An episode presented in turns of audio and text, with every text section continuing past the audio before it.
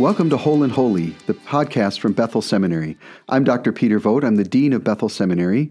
And for this episode, I'm joined by Kara Wald. Kara Wald has served in a variety of roles at Bethel within the Human Resources Department for the last 22 years. Uh, she serves as the Chief Human Resources and Strategy Officer. She leads that, that group. She does Title IX coordination, uh, partnership in all sorts of other ways with cabinet colleagues.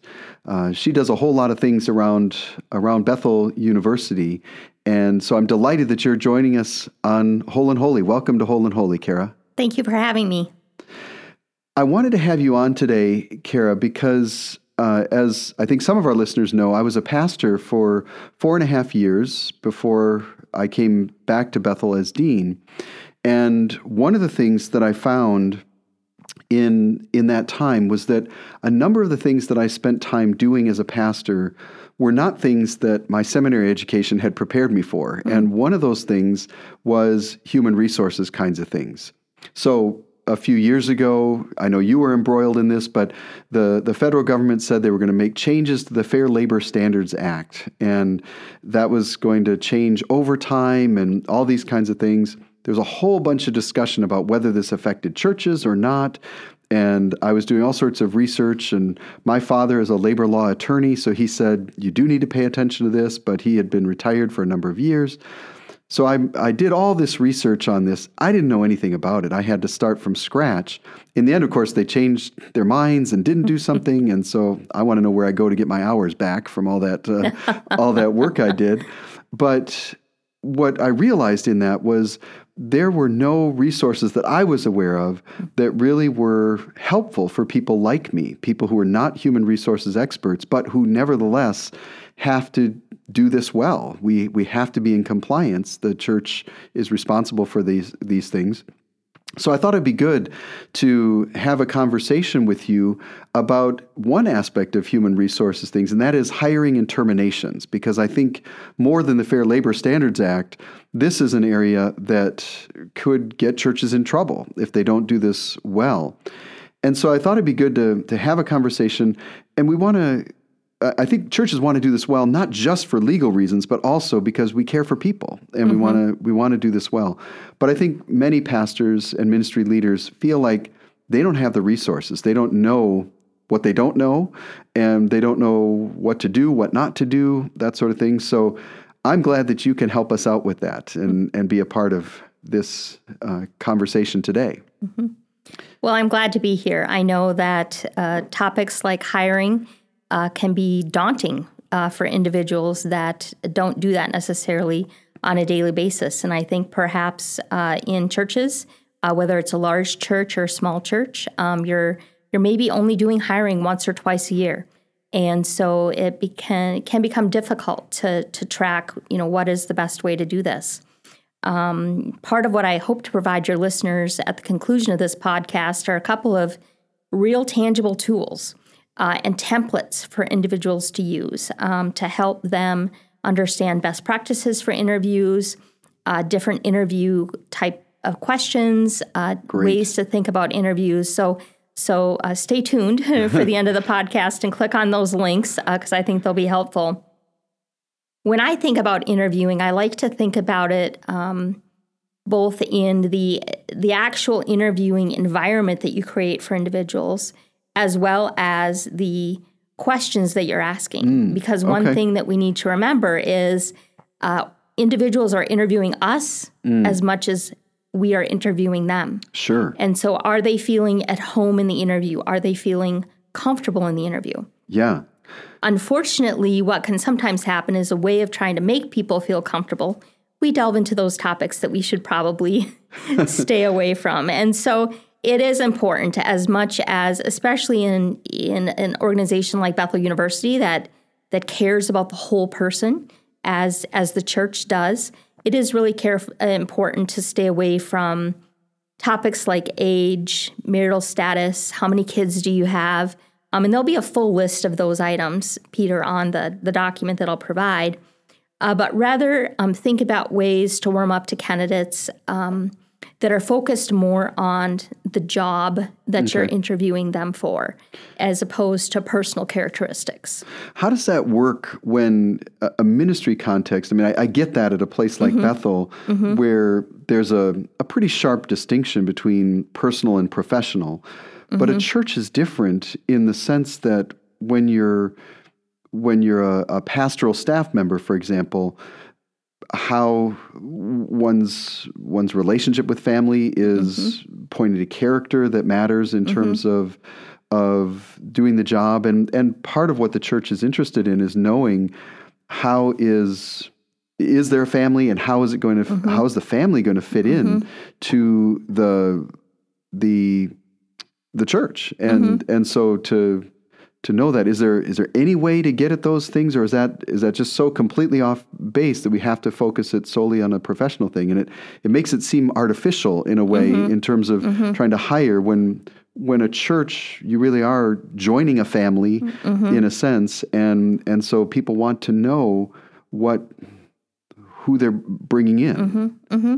I think part of that Peter goes back to the actual job description for the role uh, so, for example, if you're hiring a senior pastor for a church, um, it is in some churches understood that um, the pastor's spouse uh, is an integral part mm-hmm. um, of the church of the the senior pastor role. And so, in a sense, it's it's almost a two for one, right? Uh, when you're hiring, and so um, if that is detailed a bit in the job description, that the spouse is going to have um, a component, so to speak, in how um, the senior pastor role works, um, then I think you can tailor um, job specific questions surrounding okay. that. So, um, you know, for example, uh, you know, talk with me uh, in the past at, at other church or parachurch organizations how you and your how you and your spouse have done ministry work together. Okay. What does that look like sure. for me as opposed to uh, specifics of are you married, how long have you been married, and some of those pieces. You know, if it is about in the role, the family doing life together with the church, then you want to talk about how that's looked in the past uh, because past behavior is a great indicator of future behavior. That's really helpful. And I'm assuming that in the job description, though, if, if one were to put that there, presumably you'd have to say something like, you know, spouse, if if applicable, mm-hmm. kind of thing, so mm-hmm. that we're not, mm-hmm. uh, unless the church is saying you have to be married to be. Right, which I would not recommend that. right. Is that legal?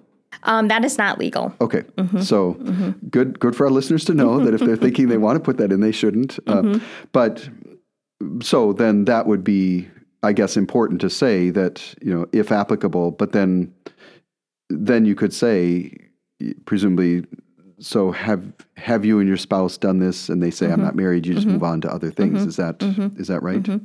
yeah or i i a lot of times have things more uh, more broadly uh, spoken so rather than pointing to a spouse or to a a child um, to say you know how how have you and and those that you're closest to as a part of the church um, been involved in the church in the past it might end up being um, an individual that uh, has el- has parents. Mm. You know, we mm. live in the sandwich generation, and yeah. so um, so I try to part of it when you think about um, family status is to not think about it in a preset, prescribed way um, that sets people up into boxes, but to think about it a little bit more broadly.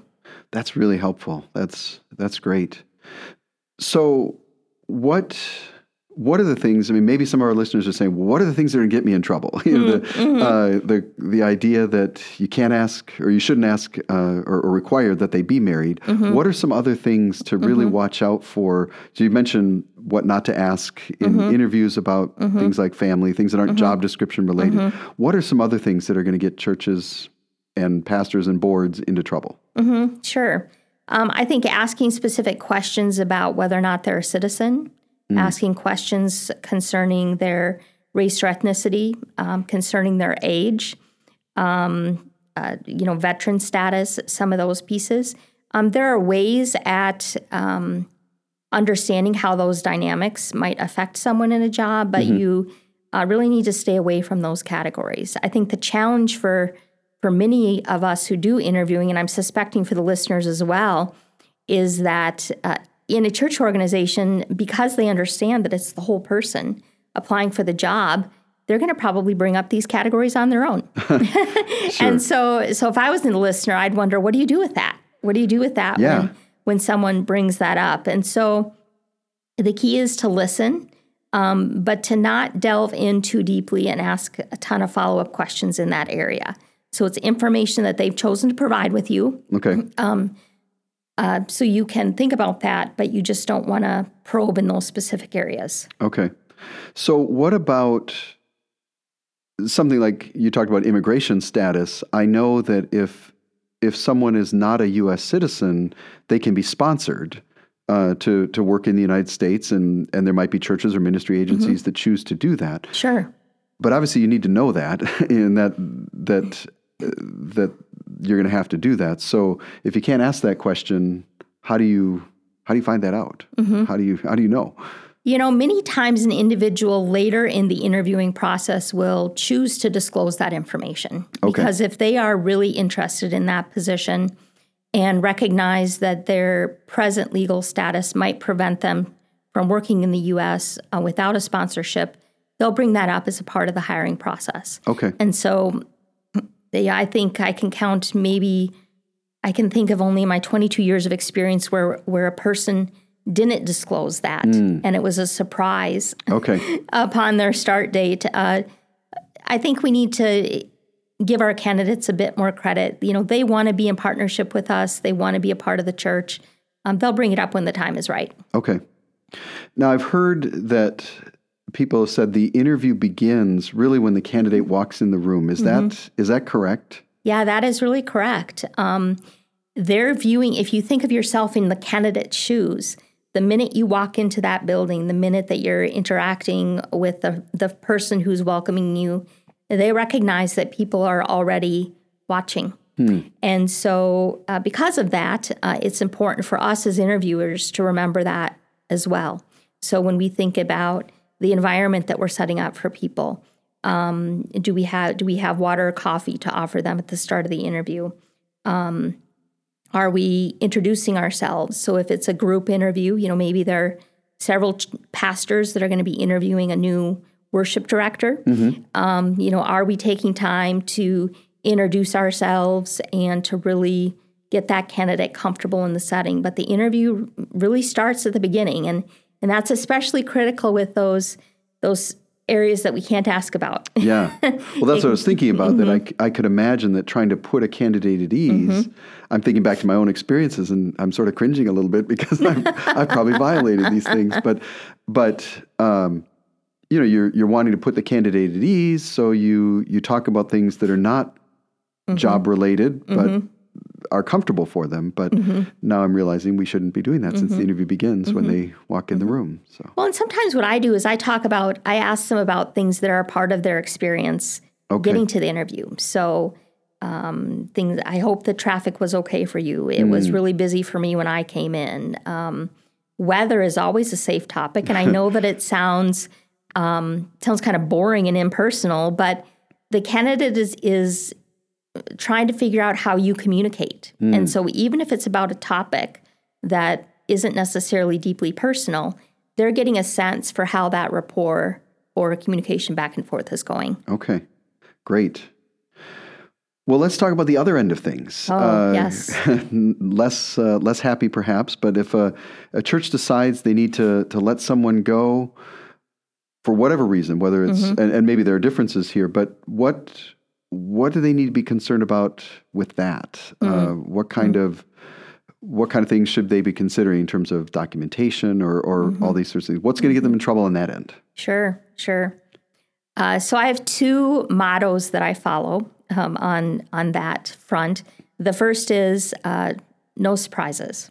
Okay. And so it's important to have conversation um, often um, and it's important to have that conversation and and relay that feedback um, really almost immediately after you're noticing a particular behavior or set of actions that's occurred.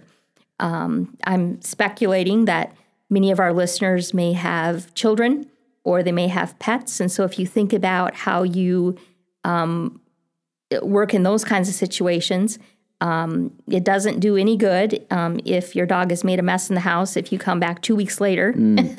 Sure. to try to do that. And the same with children. You know, you want as as humans, we want to have corrective uh, feedback soon. We don't want to know about it two weeks uh, from now. sure. So I think my number one is no surprises. Uh, my number two is is that if it if it's not written down, you can't prove it happened. okay. And so, even in those verbal conversations that you have with your team members, um, many times what I do is after those touch point conversations where I'm just maybe giving some uh, feedback that's constructive criticism, we should probably do it differently next time, whether it's a note to a file or sometimes I'll even do a follow up email back to my back to my employee where I'll say, you know, just wanted to confirm what we talked about this morning. Um, if next time we could proceed this way instead of that way, um, that would be a preferred step. That way, again, there's no surprises and you have documentation that you can point to uh, going backwards. So, if there were an incident in a in a church where uh, someone, whether it was grounds for termination or not, but you were were wanting to document it, what if it's kind of a you know a, a he said she said or he said he said you know my view versus your view. They dispute that the mm-hmm. event happened or happened the way mm-hmm. that the person is mm-hmm. is saying. How does that need to be documented in terms of that? Or or you know if you write a, a note to file uh, you just document that the conversation took place and and I as the supervisor said this. Do you record what they said? Is that necessary? How does that work? Yeah, I don't advise recording. Um, I'm, I'm sorry, I didn't mean yeah. literally. Uh, Okay. uh, record, I'm just saying documenting. sure, uh, so document. Mm-hmm. writing it down and saying this is Sure. this is what happened. Yeah, I recommend uh, documenting the full conversation, and uh, because it is important what how the employee responds to a Okay. situation.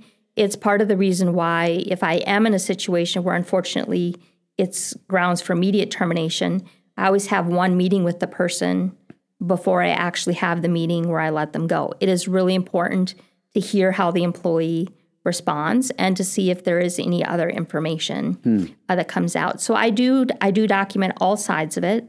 Um, in the end, as as the leader of the church or as the um, leader of the ministry, you just have to make you do have to make a judgment call, and um, you know based on your wisdom, make a decision on uh, whether or not the refuting evidence is credible or not.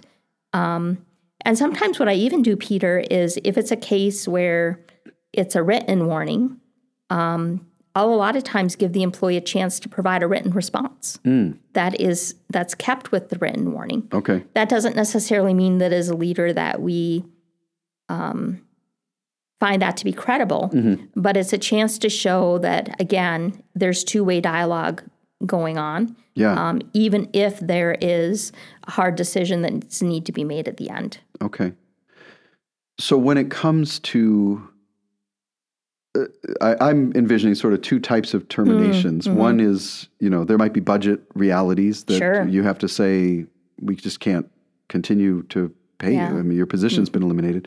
Others would be uh, for cause or. uh, Well, maybe there's a third category. I mean, fit and that sort of thing. How does that work? I mean, if it's not a budget reality where you're saying we're eliminating the position, we just can't afford you, but you're you're letting someone go either because of some sort of misconduct mm-hmm. or that mm-hmm. they're just not they're not doing the job well mm-hmm. enough they're or they're not a good fit anymore for changes in the in the ministry that sort of thing. Are those are, do you have to have grounds spelled out beforehand that that the employee will know or or how does that work? I mean surely you can't just say yeah you're today you're done. You- um, uh, i decided i didn't like your performance and so you're and so you're done. Uh, what what do people have to think about with respect to that? Sure. Uh, so, if you're thinking about um, the behavior in terms of what I would call some of the soft skills, um, professional conduct, um, communication style, uh, attendance. Sometimes I know Hmm. that's kind of a basic one, but Yeah. you'd be surprised even in the professional world how much that comes up. Um, that's where I think a three phased approach uh, to coaching the person towards success is helpful. Having a written warning, or excuse me, having a verbal warning followed up um, with a written warning if needed. Um, the written warning template will be a- attached, but there'll be a date that you'll follow up. And then, if necessary, a final written warning um, before you actually terminate um, the individual. Um, there are other cases, though, where that's not appropriate. There's been some other sort of misconduct that's um, more severe in nature, um, whereby you still maybe want to have that one meeting to hear that other side of that person's story, um, but then immediate termination is necessary at that point. Um, it's a judgment call. Um, you know, we do live in in the state of Minnesota. We're an employment at will um, organization, so you can technically, on a legal basis, let someone go um, immediately. However, I'd caution against that because there are a number of different reasons that departing employees could point to um, that may or may not be true, likely not, um, for the reason why you terminated them. So, for example, if you terminate someone on the spot, um, they could point to their age or Okay. things of that nature. So, I I much prefer a multiple warning type of a piece, but there are those cases where you just need to be done. Sure. And um, as long as the, in a sense, the the next step that you're doing matches the severity of the behavior, it's proportional. Um, you'll be in you'll be in some safe harbor. just as a practical matter, when you say so, there's some serious misconduct, say, and Mm-hmm. and you think that if this is true, it warrants termination. So you have that conversation to get their side of the story, Mm-hmm. Sure. see if it's true. That makes a lot of sense to me. But you don't believe their story. You Mm-hmm. uh, or you know, four other people say something different. So you're you're convinced that the whatever they did happened. Right. And you said, so now we're still going to terminate. When you said, you know, you give them that opportunity, just as a practical matter, do you at the end of that meeting say, I've given you a chance to respond. I'm I'm convinced this happened, so we are going to need to terminate you, or do you wait an hour, a day, or what, or does it totally depend on circumstances? You know, I I I know it could be frustrating for the listeners, but it really does depend on the circumstances. It depends so. on the type of of misconduct. If it's relational in nature, um, you may want to sleep on it overnight. Um, if it's a situation where uh, the behavior is tied to um, the core function of the business, so of the church. So, for example, there's been theft involved, or um, inappropriate use of electronic resources, things of that nature, where if you slept on it overnight, um, there could be further damage done to the organization. Then, in those cases, I do actually I hear their side and I do terminate on the spot. Okay. If it's something that, uh, by virtue of just waiting a bit, um, in a sense, maybe to get your ducks in a row um, for how you're going to do that, who else you need to talk to, then waiting overnight isn't um, isn't a bad thing. Boy, that's helpful just to think about the impact on the organization and and letting that be a guide. That's that's helpful.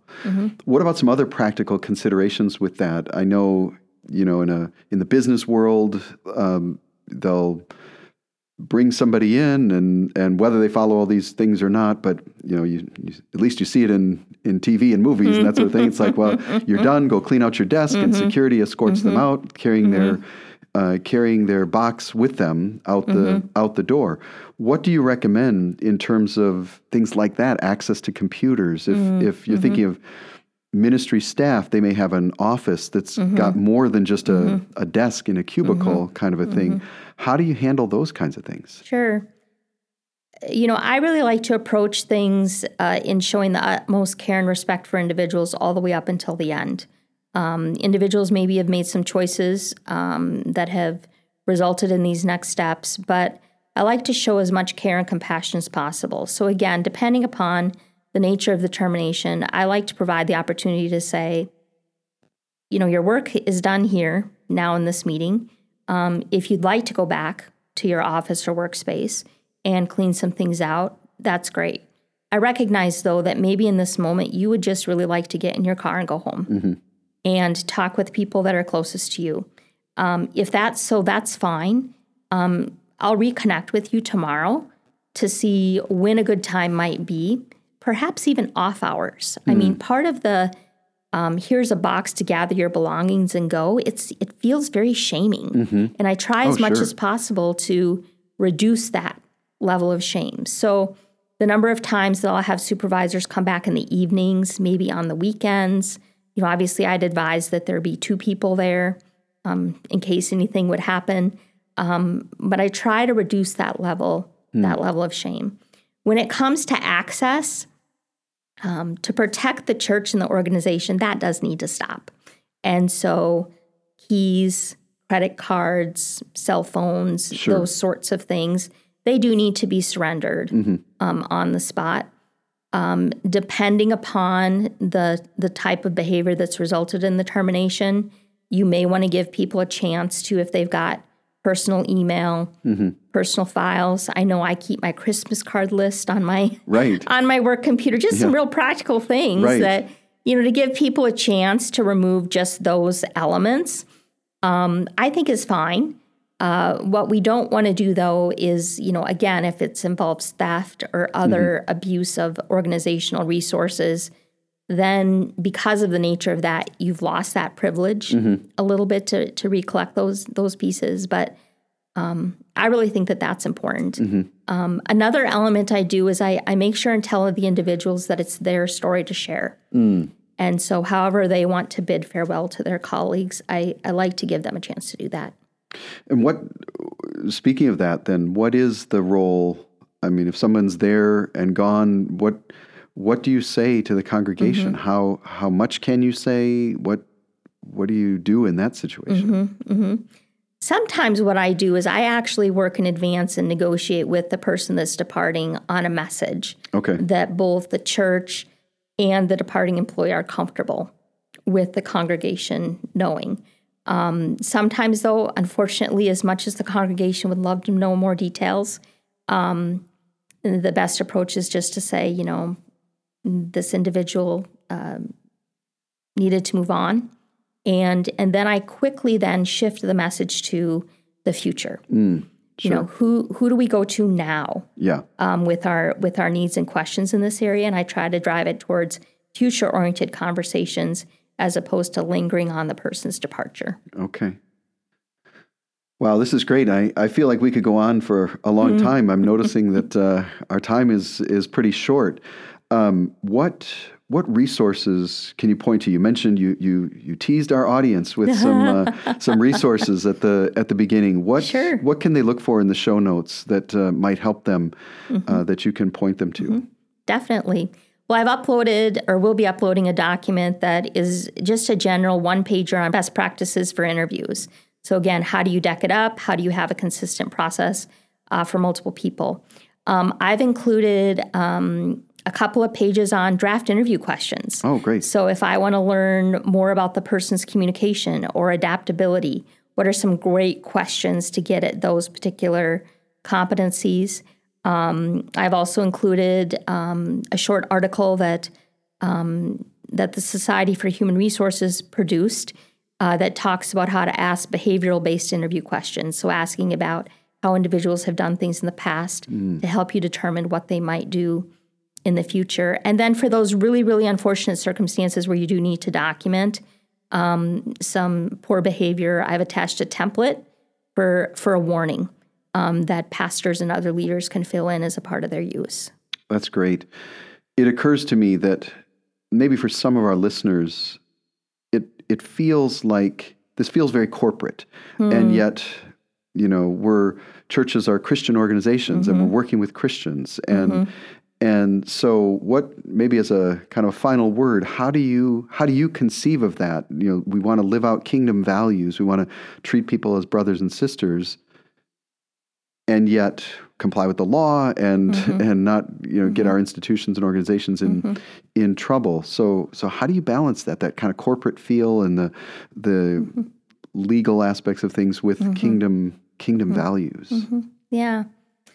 Uh, how I choose to look at it is um, when you've got the the legal pieces that you have to comply with. Um, I look at that as almost the floor, and then the opportunity we have as believers to go above and beyond um, what is needed in those cases. So if you again look at a departing employee, the law says you can terminate them on the spot. Mm-hmm. But as a believer, is that how we mm. would want to treat people? Is that how Christ mm-hmm. would treat people? If you think about um, how he chose to uh, come alongside people who were struggling. Mm-hmm. And so, even though the law allows some of those things, um, how can we best set that person up for success, maybe in a new position? And it's about going above and beyond. Hmm. It's about removing the shame. Yeah. Um, it's about helping them um, begin their journey towards healing um, in my mind, you're still abiding by the law, mm-hmm. but you're also infusing some of Christ's love into mm. the work that you're doing. That's really that's helpful. Thank you. Mm-hmm. Well, Kara, thank you so much for being a part of this episode. I'm sure our listeners uh, will find it helpful and and engaging. Thank you for sharing your expertise with uh, with folks who don't necessarily have access mm-hmm. to human resources experts. And mm-hmm. I'm I'm thinking of a number of issues. that we might have to get you back and uh, have you have you come back and talk to us some more in the future. Wonderful. Thank you for having me. It's been a pleasure. Absolutely. Thank you for listening to Whole and Holy, the Bethel Seminary podcast. I want to encourage you to rate this podcast wherever you get podcasts by having a high rating. It helps people to find us. So if you would uh, go ahead and rate us, we would appreciate that. If you have comments or suggestions or feedback about the podcast, including ideas for future episodes, you can email email us at wholeandholy at bethel.edu. There's a, a hyphen between each word, so whole dash and dash holy at bethel.edu. We look forward to your input and thank you for listening.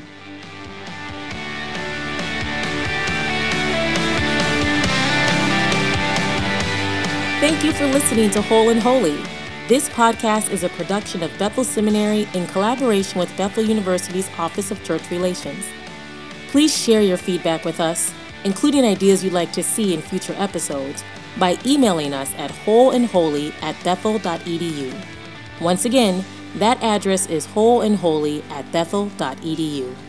And don't forget to subscribe to this podcast at iTunes, Stitcher, or wherever you get your podcasts.